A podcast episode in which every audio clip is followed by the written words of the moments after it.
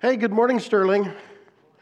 It's good to see you all this morning, Friday before Thanksgiving, almost, right? We're almost to break, yeah?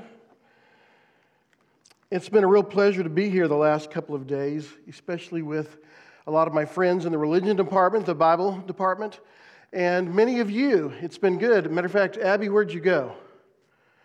Uh, it's been fun having Abby actually at our lectures too, and, and worship team, wonderful.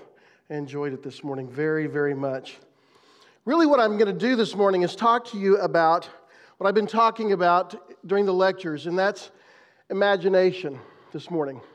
So, I want to talk about imagination and your faith today, how the two are, are essentially joined together, and not only that they mix together, but really they actually need each other to operate. I can't tell you how important that is. First, I want to start off with some scripture texts. So follow me first. Exodus 3, chapter 1 through 3. Yes. Now Moses was pasturing the flock of Jethro, his father in law, the priest of Midian. And he led the flock to the west side of the wilderness and came to Horeb, the mountain of God. The angel of the Lord appeared to him in a blazing fire from the midst of a bush. And he looked, and behold, the bush was burning with fire, yet the bush was not consumed. So Moses said, I must turn aside now and see this marvelous sight, why the bush is not burned up. Can you literally imagine that? Can you imagine that? The text is set up in such a way, right, that it's almost confusing and contrary to how we think about those kind of things. So, what you've got to do is engage that. Can you imagine that?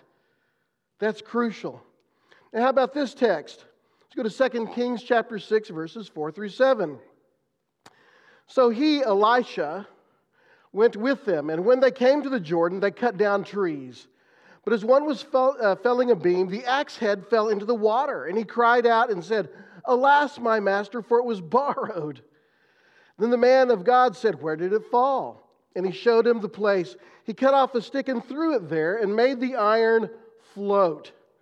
He said, Take it up for yourself. So he put it out his so he put out his hand and took it. Can you Imagine that.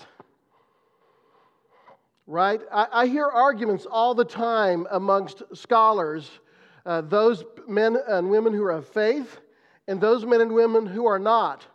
And they consistently come back to the miracles and say, that's impossible. There's no way that that works. I'm here to tell you now it does. What it's really saying is that our ability to know things in our world is much broader than just the science of physics, right? Or the laws of reason. It's much more than that. How about this text? Matthew 14, 25 to 33. One of my faves. And in the fourth watch of the night, he came to them walking on the sea. When the disciples saw him walking on the sea, they were terrified and said, It's a ghost. Why? Because they knew it was impossible. Or they thought they knew it was impossible. And they cried out in fear, but immediately Jesus spoke to them, saying, Take courage, it is I, do not be afraid. Peter said to him, Lord, if it is you, command me to come to you on the water. And he said, Come. And Peter got out of the boat and walked on the water and came toward Jesus. But seeing the wind, he became frightened and began to sink. He cried out, Lord, save me. Immediately, Jesus stretched out his hand and took hold of him and said to him, You of little faith, why did you doubt? They got into the boat, the wind stopped, and those who were in the boat worshiped him, saying, You are certainly God's Son. And can you imagine that? The very truth of this scripture passage we, we glean, we grab onto through faith we grab onto because it speaks not to our, our reason as a reasonable person, it speak to, it speak to us, speaks to us directly into our imagination, the organ of our faith. And as it speaks to us there, it becomes true and real for all of us. Now, each one of these texts shares a miraculous event. Moses' encounter with God, the bush doesn't burn up. In Elisha's story, the iron axe head floats, and in Peter's story, Jesus walks on water, and Peter does too for a couple of seconds. Now, each of these stories is true, but it takes the faithful imagination to make it real. Now, before I get on to the different things I want to tell you, I, I do want to say this. In many ways, today is about taking care of your mind as much today as much as you take care of your bodies. You know, we hear all the time about what kind of diets should you be on. We hear all the time about maybe you should be on uh, no carbs, right? Just meats and fruits and that kind of stuff. Uh, maybe not even fruits, but no carbs, no breads, no anything. We should be vegetarian. We should be vegan. We should be fruitarian. There's a lot of things out there about taking care of your body. And then it's about your, able, your ability to exercise. I just found out the other day that spin class, I thought it was like you sat on a little disc and went round and round. It's riding a bike, right? Anybody knew that? You knew what spin class was? Yeah. Um, I'm still trying to figure out what hot yoga is. Anybody know what hot yoga is? If you do, you'll have to let me know later on. I don't know what a hot yoga thing is, but that's a deal now, at least where I'm from. There's lots of things out there to, uh, or barre class. I don't even get that. Anybody do barre class here? All right, you'll have to talk to me later about that because I'm not sure what that means. That, that doesn't make any sense to me either. But it's all out there. Take care of your body. Take care of your body. I lost 500 pounds in two weeks. You know, that kind of commercial is out there, right? But there's never anything about taking care of this. If this doesn't work up here, this doesn't work down here. And if this part doesn't really function down here well, you can't see well, you can't hear well, you can't taste or smell, right? Then that's a problem as well. The biggest thing, though, is your heart. If, your if your heart stops working correctly, then you die. Your body dies, your mind dies. And that's the truth about our spirituality, too.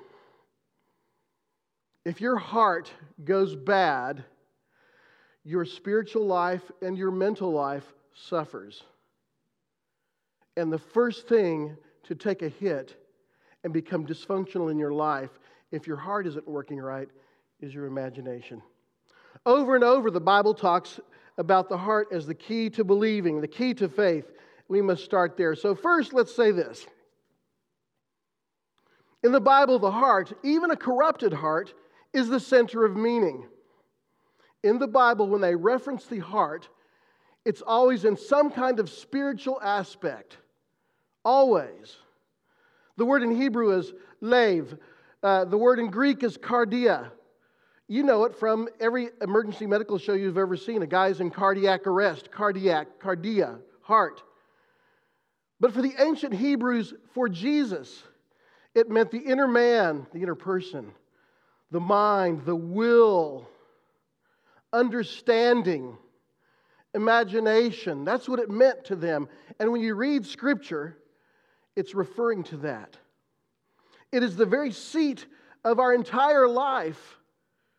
Definitely our physical life, we know that today, but also our spiritual and mental lives.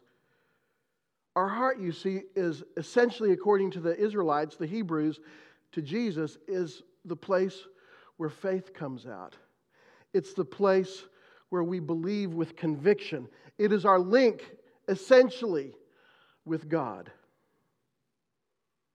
Yet, sadly, one of the great theologians of past history, Augustine, said that it has been infected. Our heart has been infected virally. The virus we call is sin. Matthew 15 says, For out of the heart comes evil thoughts murders, adulteries, fornications, thefts, lies, and slanders. Our heart has been corrupted, right? Kind of like a hard drive on a computer. I've, used this analogy all day yesterday.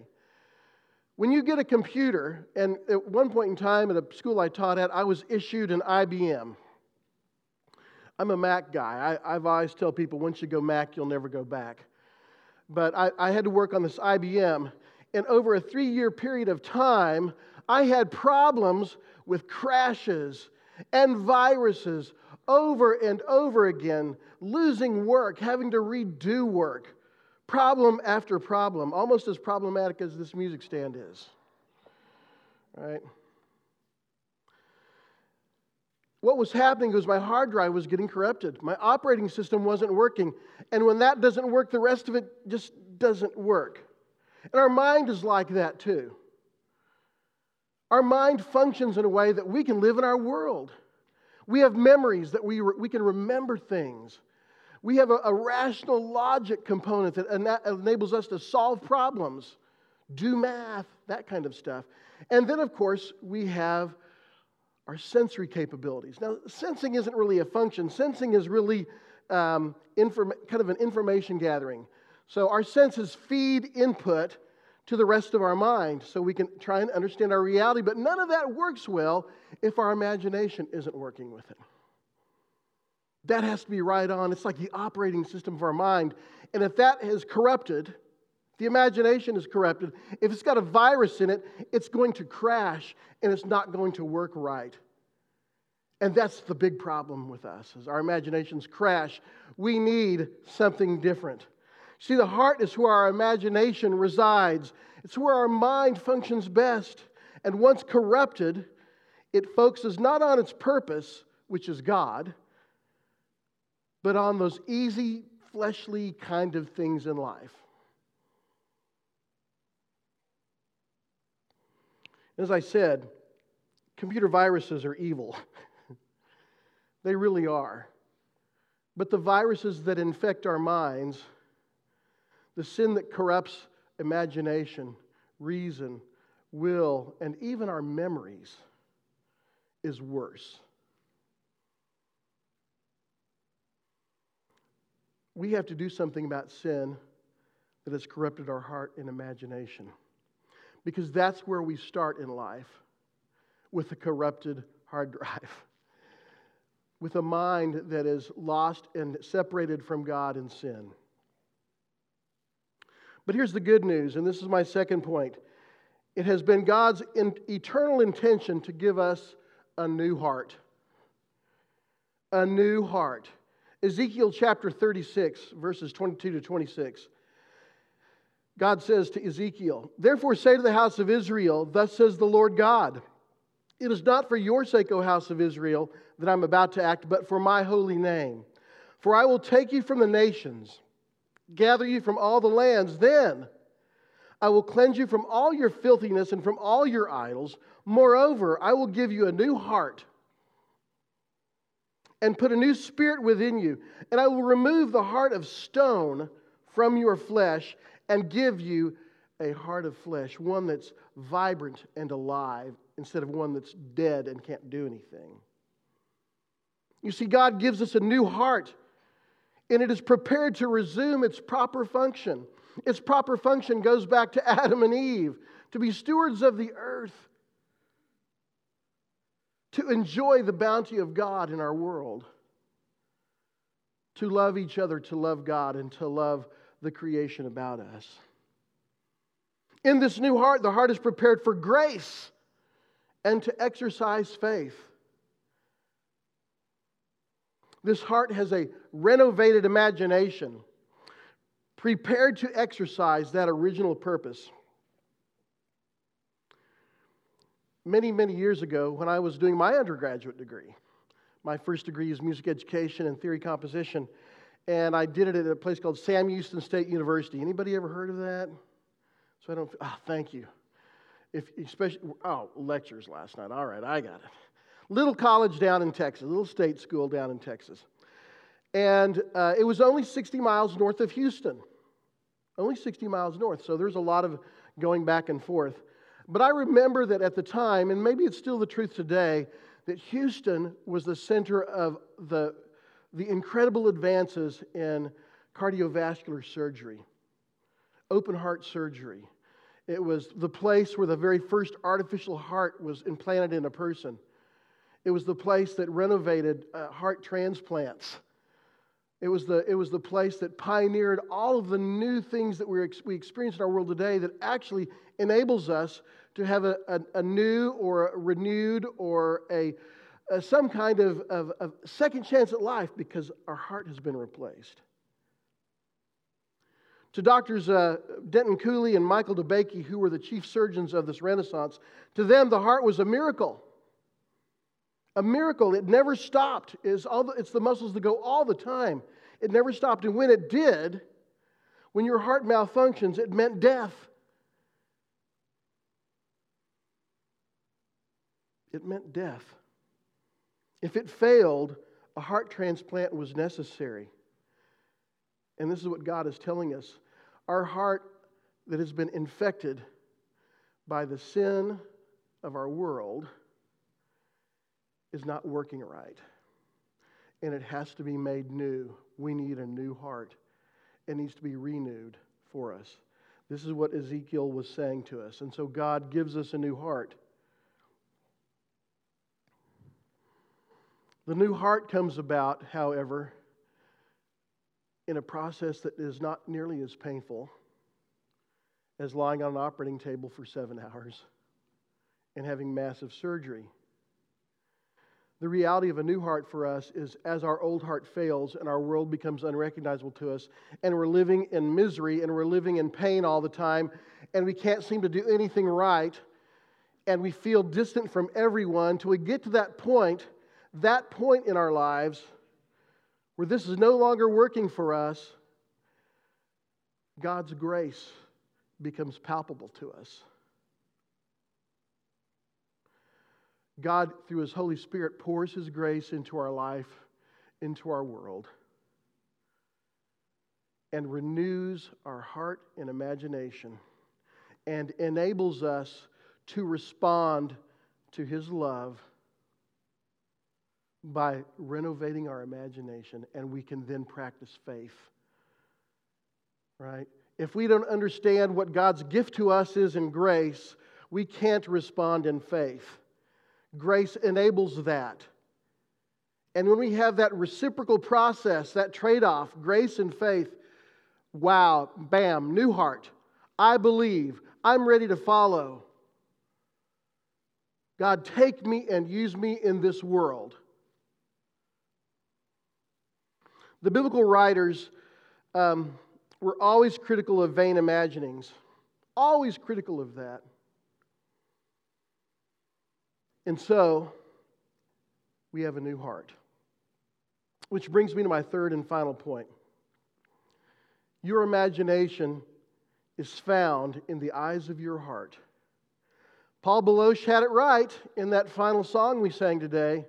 Open the eyes of my heart, O Lord. Open the eyes of my heart. Why? Why open the eyes of my heart? Because I want to see you.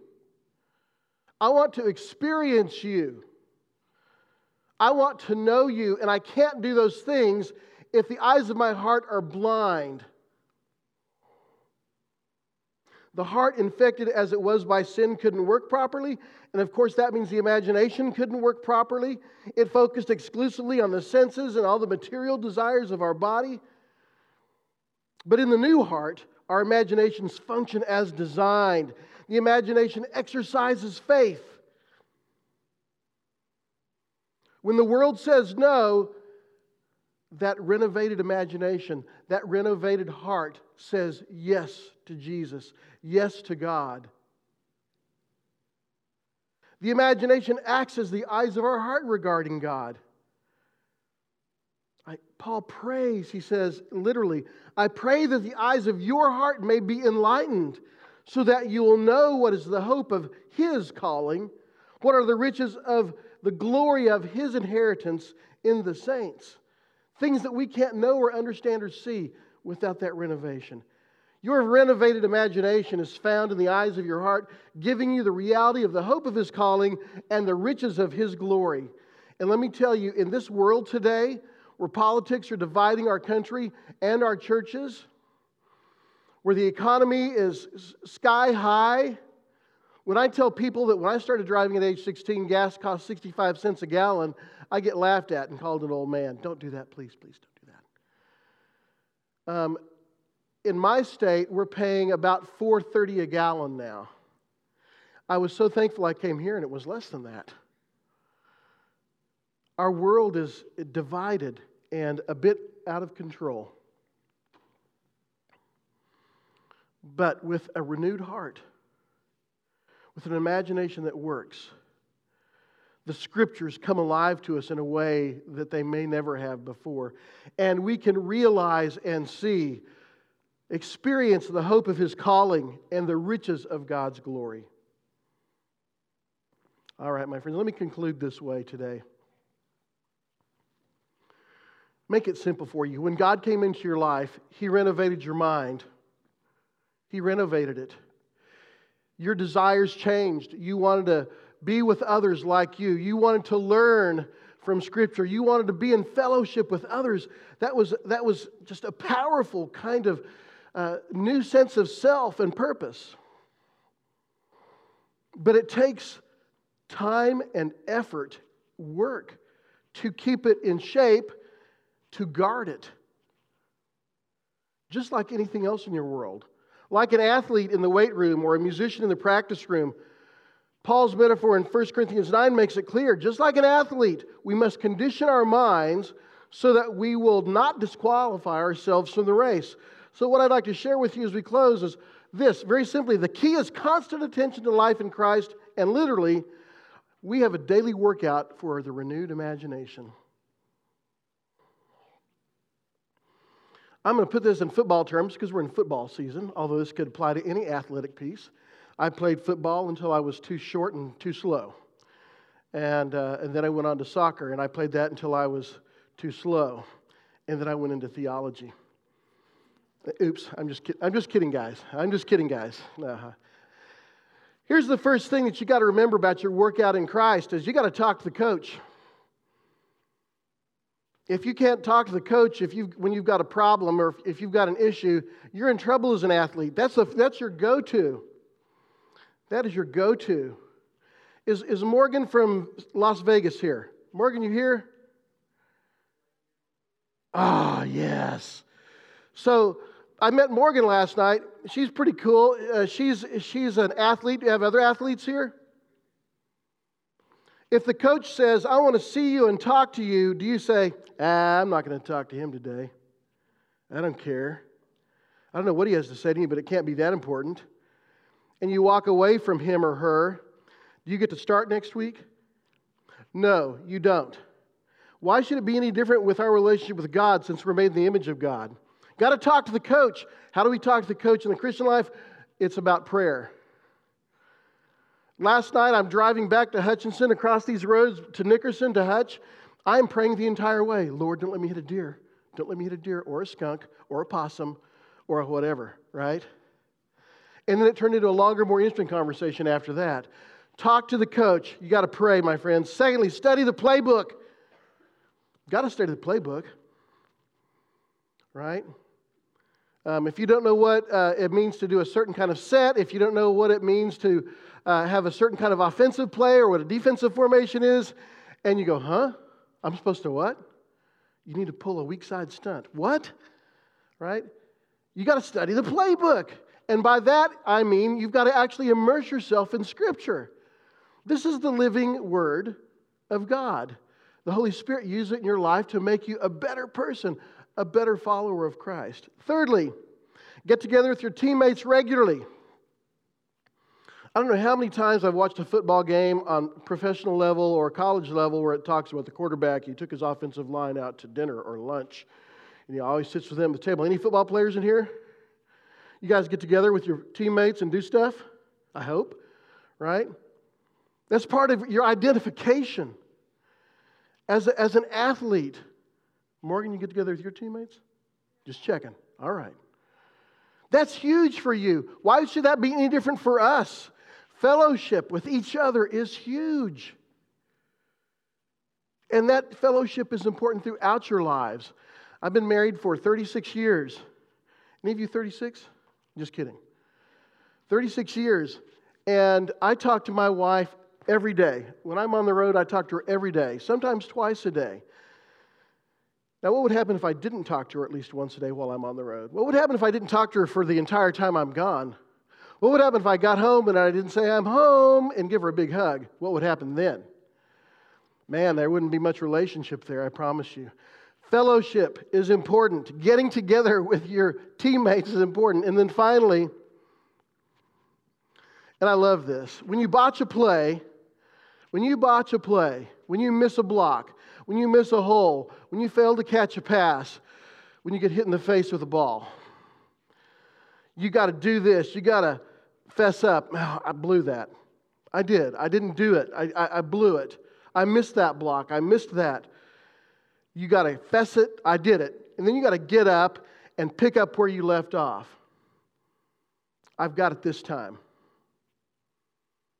I was watching um, a game the other weekend. I don't remember who it was, but it was uh, uh, some offensive lineman was holding. And of course, you know, you see everything on replay now, and it, it looked like he was choking him to death, actually. like, oh my gosh, that is a penalty. That's not a good thing, right? But so they, they paid their penalty. They got marched back 15 yards or whatever for the, for the penalty. And the quarterback does what good quarterbacks do. He just kind of wrapped his arm around his shoulder, patted him on the the pads, and it, it was done, right? It was done. And here's something that's important about this, and I put it up there it's confession. If we don't have the ability to say, man, I messed up, to the people in our fellowship, and our circle, I messed up. And if we can't forgive that person at that point, there's a disconnect and a problem in our Christian world, in our Christian fellowship. But you've got to do that. Even in the Christian life, I messed up. I shouldn't have done that. Because it's in that confession that we're blessed and restored. And then finally, and this is important, be honest with who you are and where you are in life. You guys are at Sterling College for a purpose. Matter of fact, uh, Miss Morgan, I'm just, I'm sorry, I just got to keep doing this. We had a chance to just chat for a moment last night. I found out where she was from and why she was here, and I'm like, she understood who she was and why she is here. Who she was and why she is here. Do you know who you are and why you are here? Do you know how much you are loved by God and how much better you can be if you allow God to renovate your heart and life, to help you learn to guard your mind from the trash in our world that will derail you and hurt you. 1 Corinthians 2:16 says this For who has known the mind of the Lord that he will instruct him but we have the mind of Christ your imagination allows you to know the reality of God's presence, miracles, and will. A- attend to it, condition it, guard it, and allow the love and power of Christ to flow into you and through you, that your mind will be the mind of Christ. Let's pray. Father, we thank you. We thank you for a gorgeous fall. We thank you for the opportunity to be at Sterling College as professors, as students, as a family together, a family that studies together, that plays together, that does ministry together. We thank you for that, that special moment in time. Lord, help us wrestle with those things that uh, hit us every day, that try to derail us, that try to infect our, our hearts that try to derail our minds away from the purpose that you have for us, the purpose that's in Jesus Christ. Lord, keep renovating our hearts and minds. Keep renovating our imaginations. Help us to be that person that you've destined us to be from the beginning of time. Lord, take my friends, protect them in these last days of the semester, Lord. Lord, help them to be what you want them to be and to know your love. We pray this in Christ's holy and blessed name. And they all said, Amen. Thank you all very much.